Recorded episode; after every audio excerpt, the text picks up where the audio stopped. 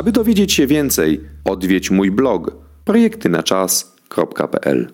Część druga. Rozmawia Marek Kowalczyk. No właśnie, czyli mm, mamy te rozmowy, mamy te negocjacje, mm, mamy też w zanadrzu punkt trzeci, czyli już konkretna praca nad, nad projektem, jak to przebiega, ale czy coś jeszcze mm, powinniśmy wspomnieć o, o tej drugiej fazie? Jeśli chodzi o rozmowy, jeszcze tutaj w nawiązaniu do tego, co powiedziałeś, to miałam e, śmieszną sytuację e, jeszcze przed w ogóle współpracą taką biznesową z, z ludźmi z Japonii. E, jak pojechałam na siedmiomiesięczne praktyki do Indii i miałam kolegę, który też robił praktyki w, ten, w tej samej firmie z Japonii.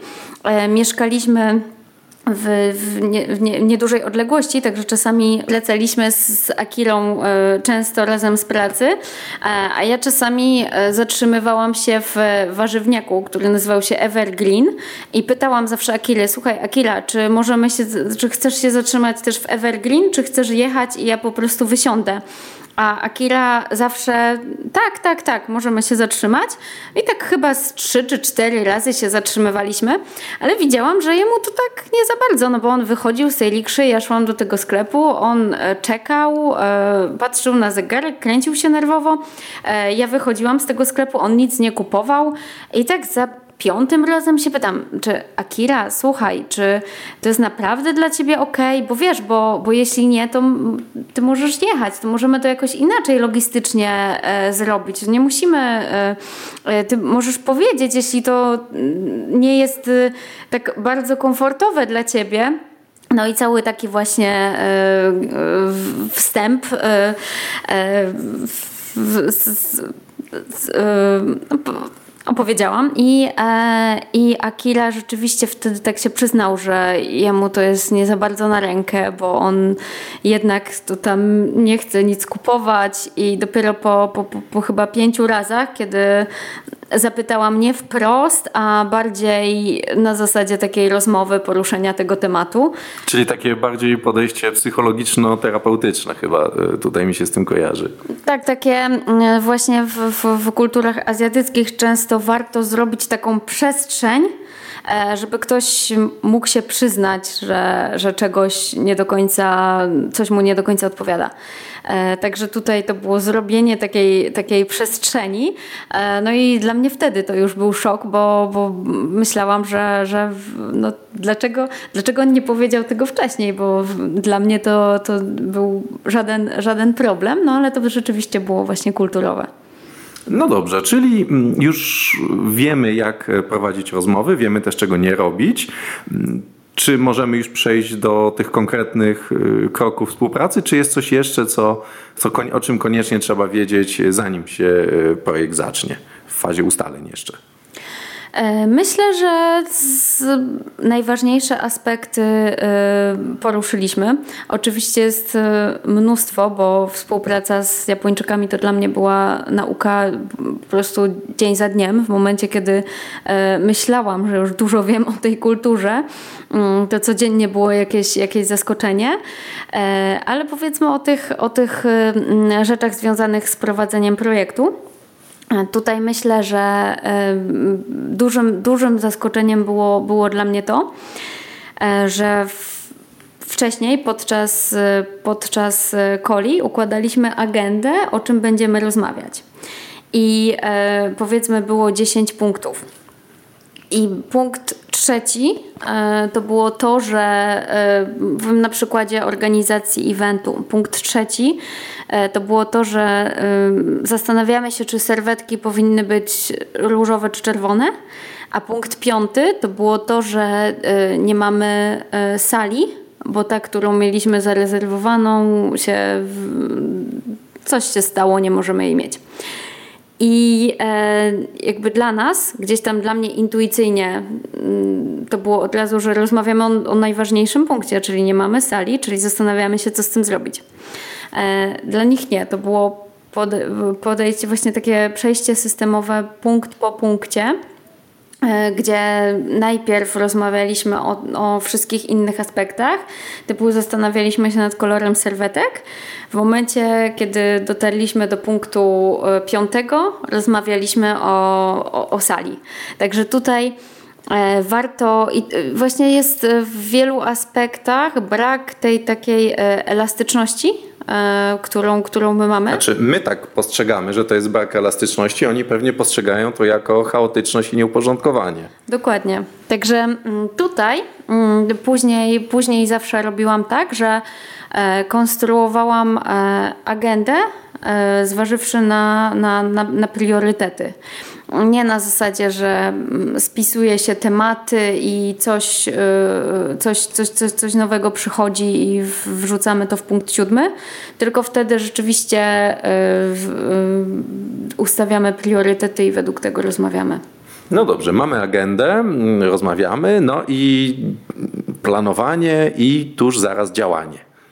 Tak, jeśli chodzi o działanie, to e, tutaj to, co no, podoba mi się w kulturze japońskiej, to jest e, ta filozofia Kaizen i taka próba ciągłego doskonalenia się.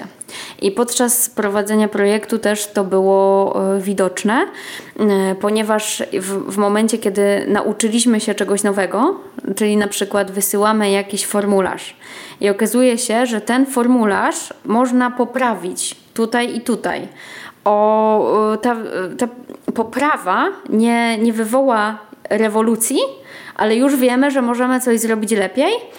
I wtedy automatycznie poprawiamy formularz. Nie robimy tak, że, że dobra, to kończymy projekt i to jest nauka na przyszłość, tylko w momencie, kiedy dowiadujemy się, jak coś można poprawić, to E, to to poprawiamy. I to jest taka, dla mnie to było trochę takie sprzeczne z podejściem tym, e, o którym wcześniej powiedziałam odnośnie tej, tej, tej agendy, bo projekt to była taka ciągła zmiana, ciągłe y, polepszanie y, czegoś, czyli tutaj już nie było problemu, że jak coś raz ustaliliśmy, to, to tego się trzymamy, tylko w momencie, kiedy uczymy się, że coś możemy zrobić lepiej, od razu to wdrażamy w życie. Mm, chyba może to być frustrujące, zwłaszcza jeżeli wychodzi mnóstwo drobiazgów, a my mamy coś ważnego i pilnego. E, tak, tak, ale to jest, to jest e, taka właśnie różnica między podejściem właśnie e, amerykańskim nastawionym bardziej na rewolucję, czyli jeśli coś mamy poprawić o tam 0,1% efektywność, to nie zawsze jest, jest, jest sens się w to bawić. W Japonii to jest właśnie ta ewolucja. I oni tak, tak, tak, tak pracują, mm, całe, całe japońskie metody zarządzania też na tym, na tym polegają, że staramy się optymalizować e, cały czas i, e, i poprawiać coś o 0,1%. Ja się wewnętrznie uśmiecham, bo patrząc na to z punktu widzenia teorii ograniczeń, jest takie fajne słowo, bynajmniej nie japońskie ciupcik, e, czyli taki mm, duperschmidt, pierdolet albo, albo coś takiego podobnego, czyli taka zmiana, która jest pseudousprawnieniem, czyli, czyli która nic nie daje, a nawet albo daje marginalną korzyść, albo wręcz ma ujemną wartość dodaną. A e, druga rzecz to jest takie podejście, które w metodzie łańcucha krytycznego jest bardzo wyraźne, e, czyli podejście good enough. Ale, co ciekawe, y, metoda łańcucha krytycznego i ogólnie teoria ograniczeń w Japonii jest bardzo popularna mm, z racji na pojęcie wszechobecnej harmonii. I to jest y, to, co teoria ograniczeń bardzo promuje. I mm, kiedy y, rozmawiałem i widziałem na konferencji prezentację, to Japończycy nie zwracali tak bardzo uwagi na wyniki, które się mm, uzyskuje dzięki zastosowaniu, tylko na to, że to eliminuje konflikty. No, zresztą będziemy mówili o tym niedługo na naszym warsztacie y, o chmurze, więc jako narzędziu mm, eliminowaniu konfliktów, nie, nie tylko interpersonalnych, ale, ale systemowych przede wszystkim. I to im się szczególnie podobało. Także wydaje mi się, że tutaj są takie różne, mm, troszeczkę przeciwstawne siły, które my nie do końca rozumiemy i, i e, jeżeli nie wejdziemy w te, w te bardzo fundamentalne zasady, e, w te podstawowe wartości danej kultury, to te e, zachowania, których, które są manifestacją tych zasad, mogą być dla nas niezrozumiałe, niezrozumiałe, chaotyczne, jakieś, nie wiem, wręcz irracjonalne. Tutaj poruszyłeś ten e, temat e, właśnie produktywności, która jest e, poprawa, która ma znaczenie. albo nie ma znaczenia. I tutaj właśnie tak się zastanawiałam podczas, podczas tej współpracy, do którego momentu poprawiamy produktywność, a od którego momentu już ją osłabiamy. I to było na przykładzie tego, jak na E, na każdy jakiś tam problem, na każde wydarzenie mieliśmy plan A, B, C, D, E, F, no cały alfabet. E, było podejście takie bardzo asekuracyjne e, i z jednej strony było praktycznie nie było rzeczy, które mogły pójść nie tak. Nie było, nie było możliwości, żeby projekt się nie udał, nie, nie, nie odniósł sukcesu, bo mieliśmy na wszystko alternatywne mm, rozwiązania. Ale z drugiej strony, tworzenie tych e, alternatywnych rozwiązań od pewnego momentu e, zabierało czas, energię i zasoby, e, a gdzieś tam już no, no, no ja wiedziałam, że tego nie, nie wykorzystamy, bo już idziemy za daleko. A możesz podać przykład takiego pójścia za daleko? takiego pójścia za daleko. No na przykład y, organizowaliśmy wydarzenie w Mariocie i mieliśmy już wszystko, wszystko ustalone. I w pewnym momencie zadawaliśmy od osobie odpowiedzialnej z Mariotu różne pytania. Na przykład y, pytanie o nośność podłogi. No jest to bardzo ważne pytanie, jeżeli chcemy tam zainstalować basen mm, albo, nie wiem, safe e, pełen y, złota ale nie chcieliśmy. Chcieliśmy pomieścić określoną e, liczbę osób.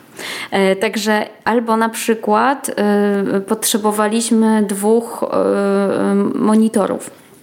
I wiedzieliśmy, że, że Mariot ma pięć, ale chcieliśmy wiedzieć, ile mogą nam dostarczyć najwięcej, wiedząc, że potrzebujemy dwóch.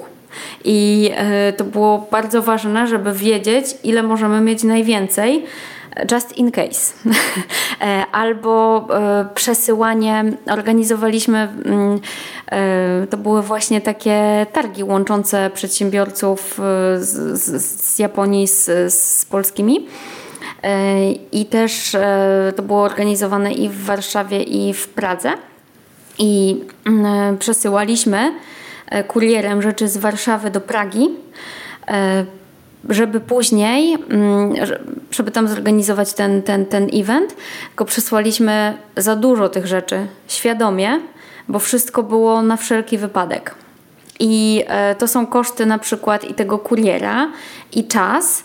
E, I później e, była taka sytuacja, potrzebowaliśmy to mieć w Warszawie z powrotem, żeby tutaj zorganizować to wydarzenie.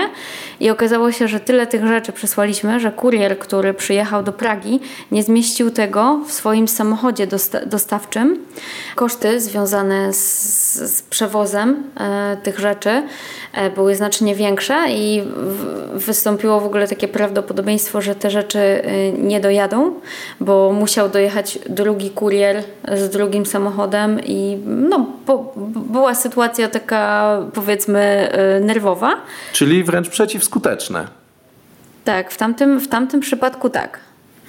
No dobrze, powoli zmierzając do końca naszej rozmowy, czy jest coś takiego, taka jedna, nie wiem, zasada, wytyczna, mm, taka złota myśl, którą chciałabyś przekazać naszym słuchaczom przy współpracy nie tylko z Japończykami, ale ogólnie przy współpracy z osobami z innych kultur? E Według mnie kluczowym takim, e, kluczową rzeczą e, to jest ta świadomość, że mamy do czynienia z inną kulturą. Nawet e, jeśli to jest kraj w Europie, to warto mieć świadomość, że, że jednak e, te kultury e, e, różnią się i warto wcześniej mm, poszukać materiałów na temat tej kultury. Jest mnóstwo materiałów dostępnych w internecie i e, poczytać, mniej więcej e, się przygotować. Wiadomo, że, e, że to jest zawsze generalizacja, że, że każdy, każdy człowiek, z którym mamy do czynienia jest, jest inny, ale warto mieć gdzieś tam z tyłu głowy i też mieć takie nastawienie, że że ktoś, kto reprezentuje inną kulturę, nie ma złych intencji, tylko czasami robi coś według, e, według swoich zasad, nie chce nas e, urazić. Tak na przykład jak są kultury takie bezpośrednie, które, które mówią stanowczo nie, to, to nie jest też tak, że ktoś chce nas urazić, nie powinniśmy brać tego do, mm, do siebie, tylko podchodzić z takim nastawieniem, że, że to się, to się może różnić. Przygotowanie, tak bym powiedziała. No wiem, że nie zajmujesz się już e, takim doradztwem międzykulturowym, no ale gdyby ktoś ze słuchaczy chciał mm, w jakiś sposób nawiązać z sobą kontakt albo o coś spytać, jak można Cię najłatwiej znaleźć? E, no, zapraszam na e, LinkedInie. Jeśli ktoś ma jakieś pytanie, to chętnie odpowiem. Masz takie dosyć charakterystyczne nazwisko, Ewa Geresz, więc chyba łatwo Cię będzie znaleźć. Tak. Ewo, dziękuję Ci bardzo za rozmowę. Dziękuję. Rozmawiał Marek Kowalczyk. Aby dowiedzieć się więcej, odwiedź mój blog projektynaczas.pl.